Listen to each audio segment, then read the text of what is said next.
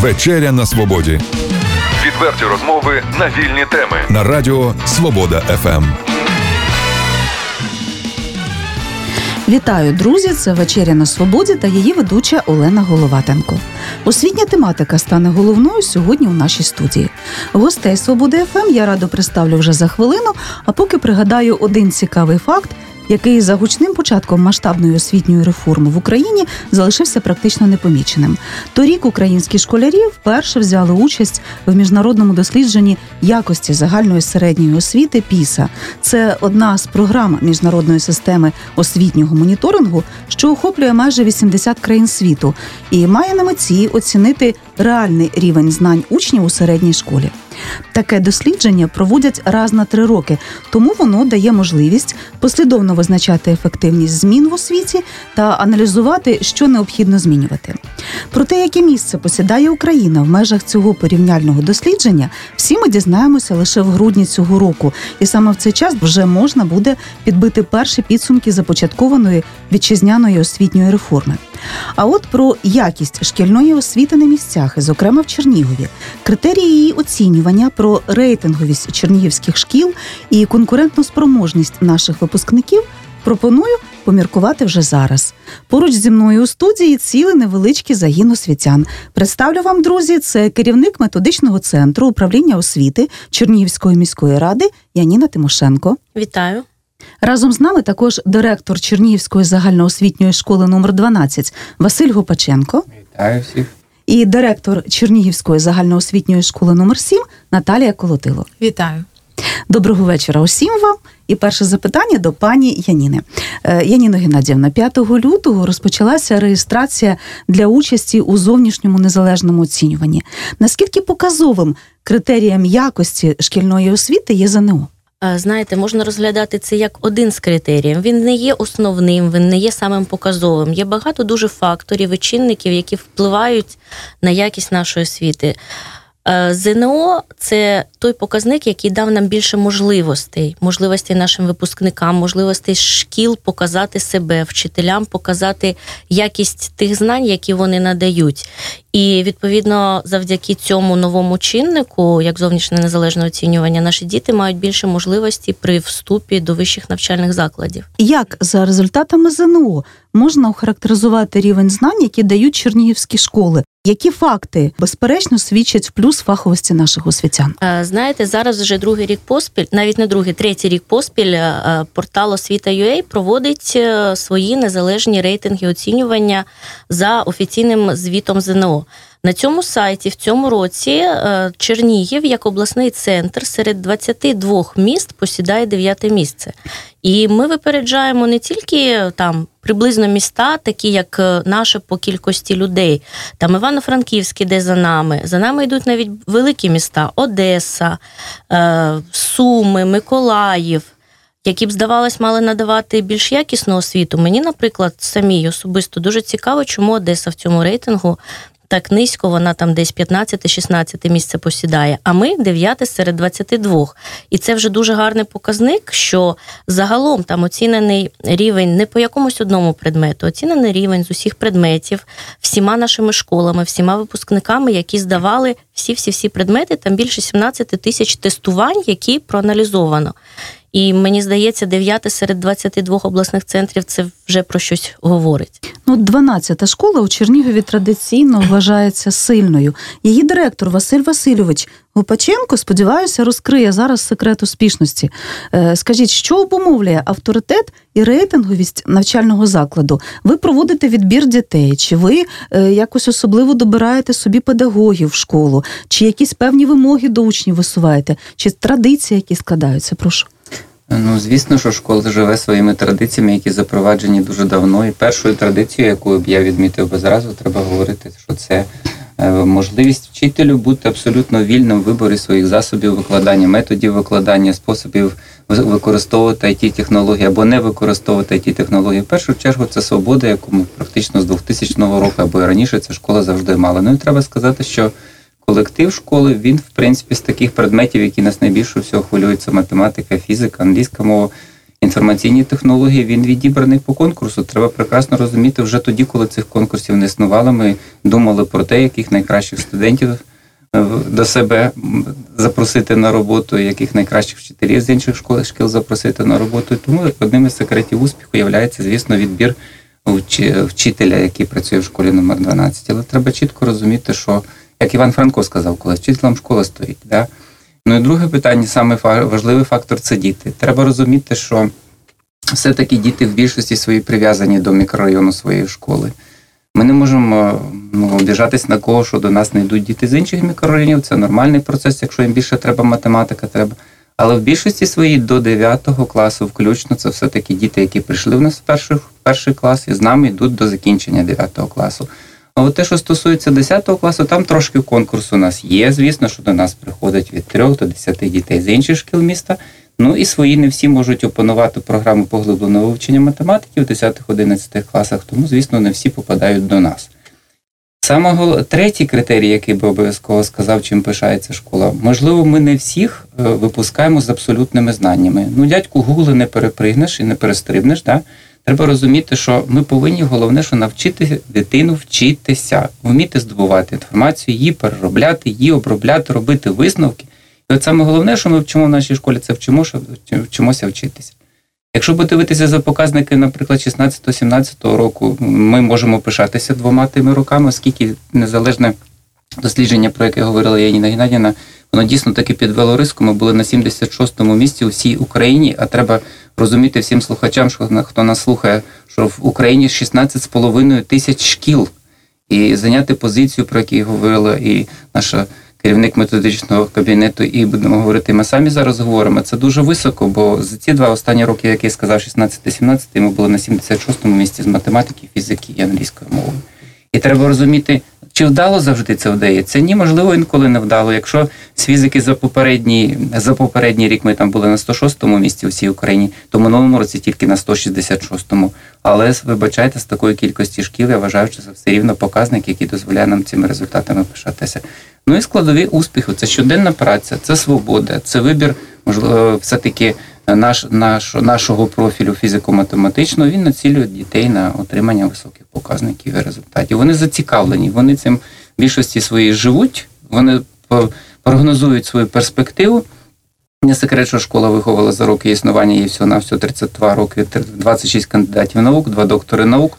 От ми 32 рази ставали переможцями з 200 бальниками. От 28 учнів нам принесли ці результати. Тому складові робота щоденна, да, будемо говорити, віддані справі вчительській, і я би сказав, що це орієнтування на фундаментальні знання, які обов'язково треба людині в цьому житті використовувати. От питання таке: чи можливий прорив школи із середніх, от середнячків, е, у сильні?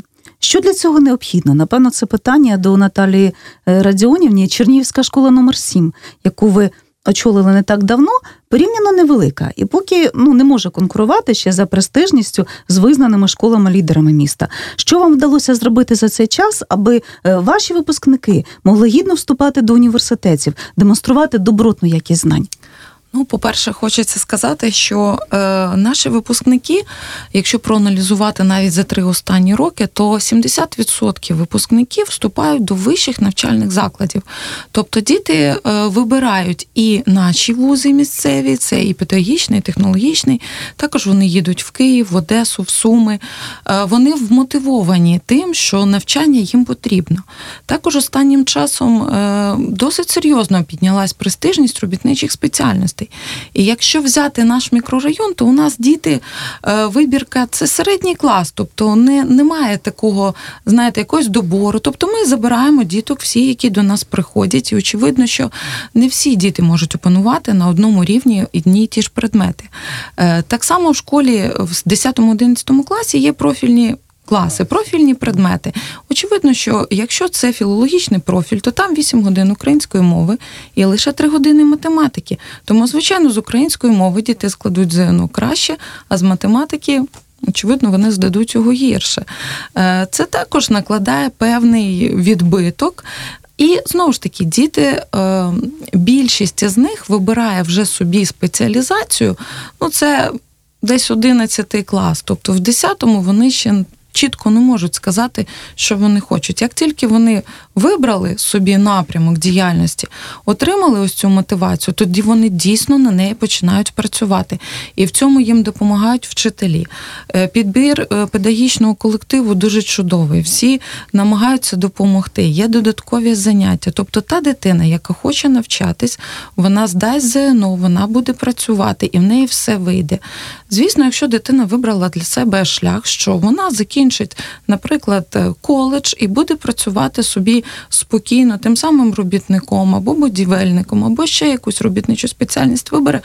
Будь ласка, це також прекрасно. Людина знайде себе в цій професії і зможе себе там прекрасно реалізувати. Я думаю, що ну не можуть стовідсотково діти вступати у вищі навчальні заклади. Ну, вибачте, комусь треба ж і робити робітничу роботу, да, і і водіями бути в тих самих і тролейбусах наших нових, і тим самим АТП, наприклад, треба бути, і будівельників треба. Тобто не обов'язково, що всі підуть стовідсотково. Але ще є, і от, на мою думку, ще є і третя проблема, що діти виїжджають. І от уже у тому році, у 2018-му, троє дітей поїхали на навчання в Польщу, і двоє поїхали вже з 9 класу. Тобто це також є проблема, коли діти виїжджають гарні, і вже не тільки після 11-го, вже і після 9-го. Це Думаєте, було... вони вже не повернуться, так? Тобто там ну, вже сідають.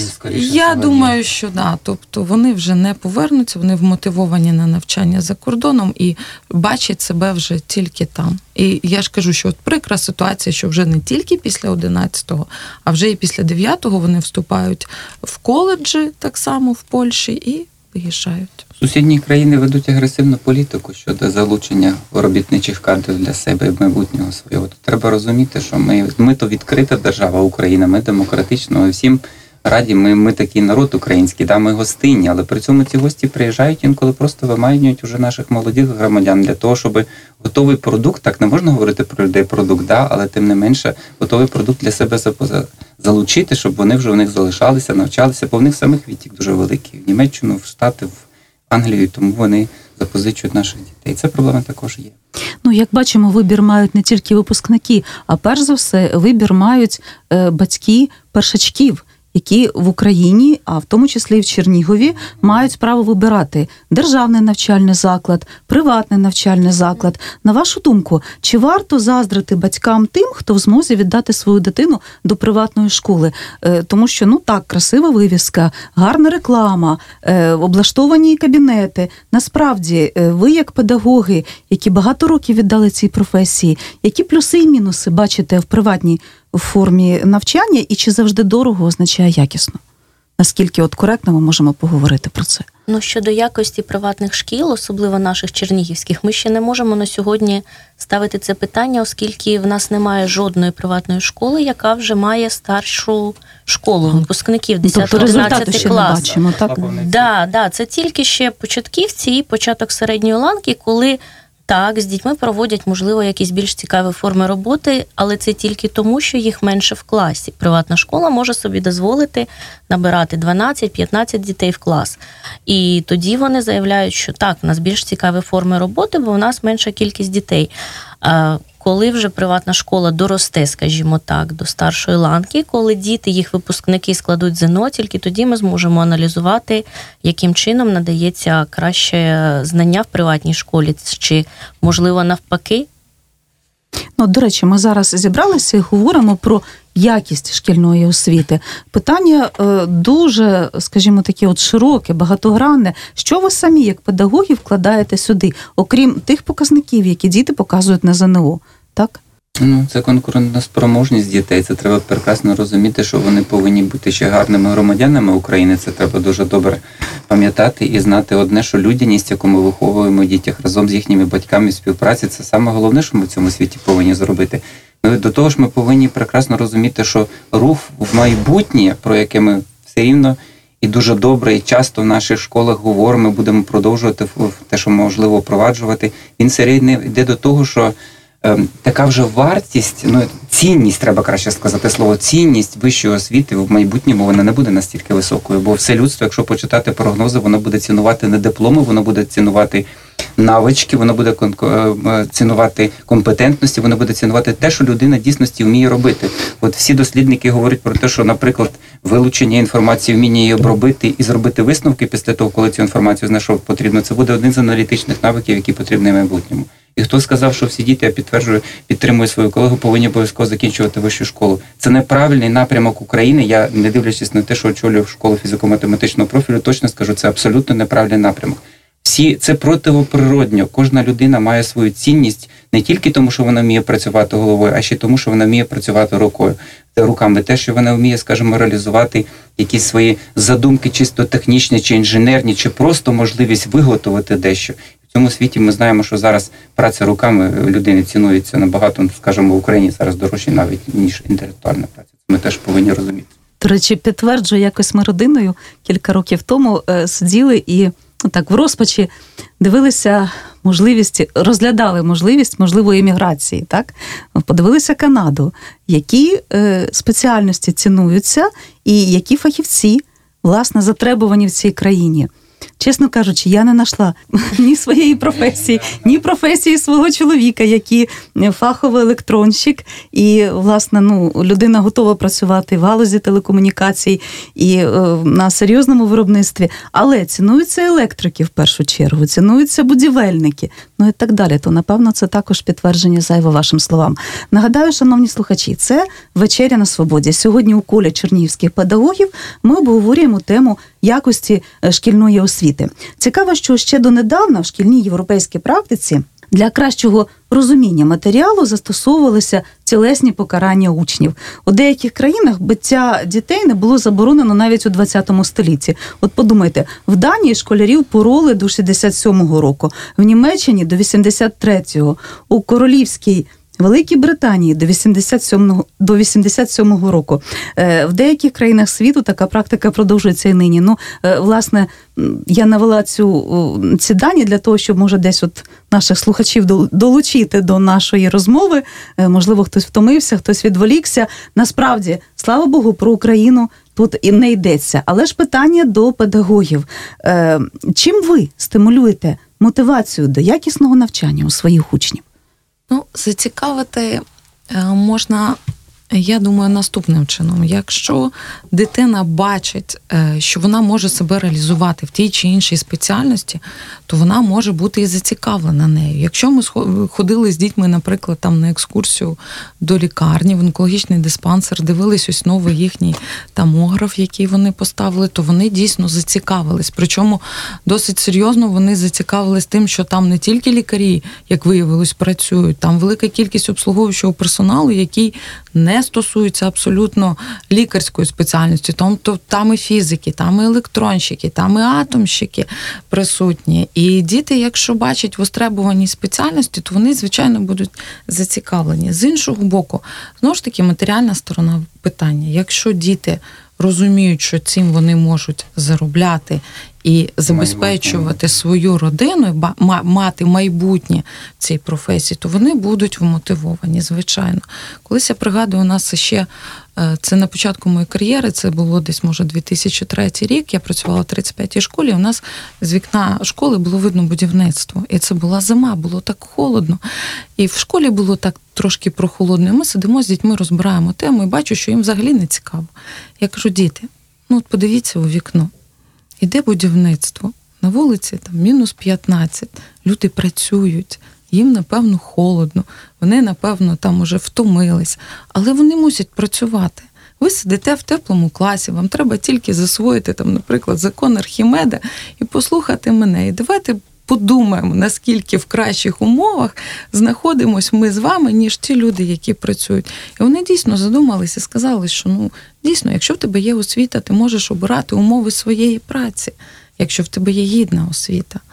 І таким чином можна їх мотивувати, показати їм, що є тяжчі спеціальності, є кращі спеціальності. Що ти для себе вибереш? Чи тяжкий фізичний труд, чи, можливо, розумову працю, в яких умовах ти хочеш працювати, і як зможеш свої вміння і навички в сьогоднішньому світі, ну, скажімо так, продати, як ти зможеш видати це? Ну, для вчителю, скоріше всього, треба дуже часто відповідати на питання, для чого це. Ми постійно готові відповідати на питання, для чого ми це вчимо, для чого ми це робимо. Це означає да, умотивовувати по-різному. Да. Звісно, покарання ми використовувати не можемо, але наша співпраця з батьками і вміння з ними налагодити спільний контакт, і е, в першу чергу мотивувати не тільки дітей, а ще й батьків, при тому, щоб вони були налаштовані на гарну освіту своїх дітей. Це теж дуже важливий аспект нашої діяльності. Пов'язувати з оточуючим світом давати дійсно не тільки і подивитися вікно і запитати, для чого ж тоді я тут це роблю. І коли ти розказуєш, для чого там планети існують навколо Землі, чи вони вже існували, коли ти був, чи ні, чи е, планета пролітає 365 кілометрів за одну секунду, яку ми тут сидимо, да, ми цього не відчуваємо. Оце вже зароджує інтерес. Про цей інтерес треба пам'ятати постійно. Це як допінг, який треба видавати дитині. Спасибі, що підбадьорили батьків. Нас слухає справді багато батьків. Е, кожен першачок рано чи пізно стає випускником. І ви, як директори шкіл, напевно, відслідковуєте долю своїх випускників. От цікаво, може про когось е, розказати можна, які конкретні приклади, е, що вдалося досягти саме чернігівським випускникам. Наголошую, сьогодні ми говоримо про якість, яку надають якість освіти, яку надають дітям чернігівські школи. Е, ну от мій, зокрема, власне, е, учень, якого я навчав математиці з 5 по 11 клас, він працює і зараз уже керівник відділу е, в відділі штучного інтелекту в Гуглі. От для того, щоб пояснити мені, як математик, математику, якими проблемами він переймається, він 20-25 хвилин пояснює тільки одну проблему, щоб я зміг зрозуміти, чим займається людина. Другу таку, якщо навести, е, теж існує випускниця, теж я її вчив три роки в математиці. Вона закінчила теж нашу школу. Вона є кандидатом фізико-математичних наук. Вона працює в штаті Альберта в Канаді в банку дуже великому, в якому відслідковує хакерські атаки. Все, що може здійснити весь світ на той банк, який працює відповідно в Канаді, до того ж вона ще викладає макроекономіку в університеті Альберта, має також курс, який веде. Я не кажу про те, що наші працюють в Чехії, де недавно репортажі були. Там будемо за Зуєву Ксюшу, яку показували, і вона е, працювала. Всі ці репортажі також дивилася. Тобто географія людей, які займають великі посади по світу, дуже велика. І сказати, що тільки з нашої школи, це буде неправда. Багатьох чернігівських наших шкіл, з багатьох і не обов'язково, як ми говоримо, спеціалізованих шкіл. Багато дітей такі спроможні займати високі посади, вони показують свою креативність, тому що наші люди вони і треба розуміти. А інтелектуальна праця це перше слово, друге слово це праця. І вони навчені працювати, тому вони можуть боротися в цьому за життя за саме престижні е, роботи, які можна в цьому світі очолювати. Ну, напевно, такі успіхи е, школярів, колишніх школярів, да, е, перш за все, е, свідчення фаховості чернігівських педагогів, тому що той вчитель, як кажуть, гарний учень, якого перевершить його в знаннях. В цьому плані педагогічний склад. Ну, жаль, що зараз якість падає. Хтось з великих сказав, що не треба видумувати атомну бомбу, щоб знищити суспільство. Достатньо трохи зробити погане в освіті. Тоді буде погано навчатися педагог, він буде приносити погані знання, погано буде лікувати лікар, значить здоров'я буде падати, погано буде працювати поліцейський, все інше. Тому я вважаю, що в цьому плані, звісно, таки в свій час Чернігову і Чернігівській області повезло наші два педуніверситети, які існують на Чернівщині, давали нам дуже висококваліфікованих спеціалістів. Е, чому власне спасибі за відвертість? і Чому власне я от е, з цього боку підійшла до питання? Розумієте, от у деяких батьків є претензії до педагогів е, через те, що от ми хочемо е, підготувати свою дитину до вступу до університету, але ми не маємо репетитора і починають е, починають говорити про те, що там от, е, от педагог в школі там не може дати в тому обсязі знання, в якому потрібне. Чи справді шкільні програми настільки перевантажені, а вимоги ЗНО не настільки суворі, що без репетиторів ніяк, на вашу думку? Я вам скажу, ви знаєте, колись була мода на харчування. От хочу хочу харчуватися сухариками, піцею, там сосіскою в тісті, ще чим-небудь. Потім стала на зараз дуже страшенна мода на репетиторів. Потрібен, не потрібен. Головне, щоб треба прийти в клас і сказати, ти знаєш, що в мене є. А в тебе скільки? А в мене три. Це зараз як повісити срібну медаль або золоту медаль на, груди і сказати всьому суспільству, я ж я своїй дитині все. Тому ця проблема трохи штучно в Україні, вона абсолютно штучно вирощена. Вона ґрунтується на тому, що діти прагнуть розв'язати останні завдання. Да?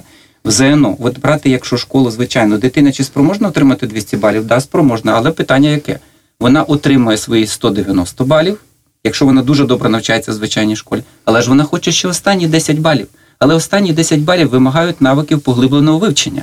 Навиків великих аналітичних і до того ж вимагається то, щоб там математика не 3 уроки, 4 роки на тиждень була, щоб вона була, як у нас в школі, 8 або 9 уроків на тиждень.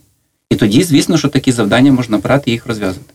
А всі чомусь поставили на меті. Я от ті рівняння з параметром або нерівності з параметром, якщо це стосується математики, обов'язково повинен кожен розв'язати. Ну не може кожен розв'язати. Автори підручника кажуть, що ми не всі завдання в нашому підручнику можемо розв'язати. Вони мені, наприклад, про це говорили відверто. А ми вимагаємо від дитини цього. Якщо Бог дав талант да, до будь-якої науки, то дитина береться за останні. Ми прекрасно розуміємо, про які завдання йдуться. Це останні завдання кожного зену, які на кожному по силу потягнути. Але ж вимагати інколи себе ж перескочити не можна, це треба розуміти. І яку мету ставимо? Якщо ми йдемо в інститут математики в майбутньому, да, то ясно, дитина ти повинна ті останні завдання розв'язувати. А якщо ти підеш, вибачай мені, працювати, скажімо, з е, не з новітніми технологіями, да, а з менеджером, то можливо тобі достатньо не 200 балів мати на ЗНО, а можливо мати тільки, скажімо, 195 або 186. Треба батькам співвідносити можливості дитини, зусилля свої власні. Ну, а якщо хочеться оплачувати репетитора, це знаєте, один ходить до приватного стоматолога, а я завжди туди, наприклад, добу мені ніколи сидіти в чергах, а інша людина піде до звичайно, інколи туди я теж хожу, коли в мене час є. Все залежить від забаганок, смаків. А от мотивація педагогів. Е, багато педагогів беруться йти в репетитори.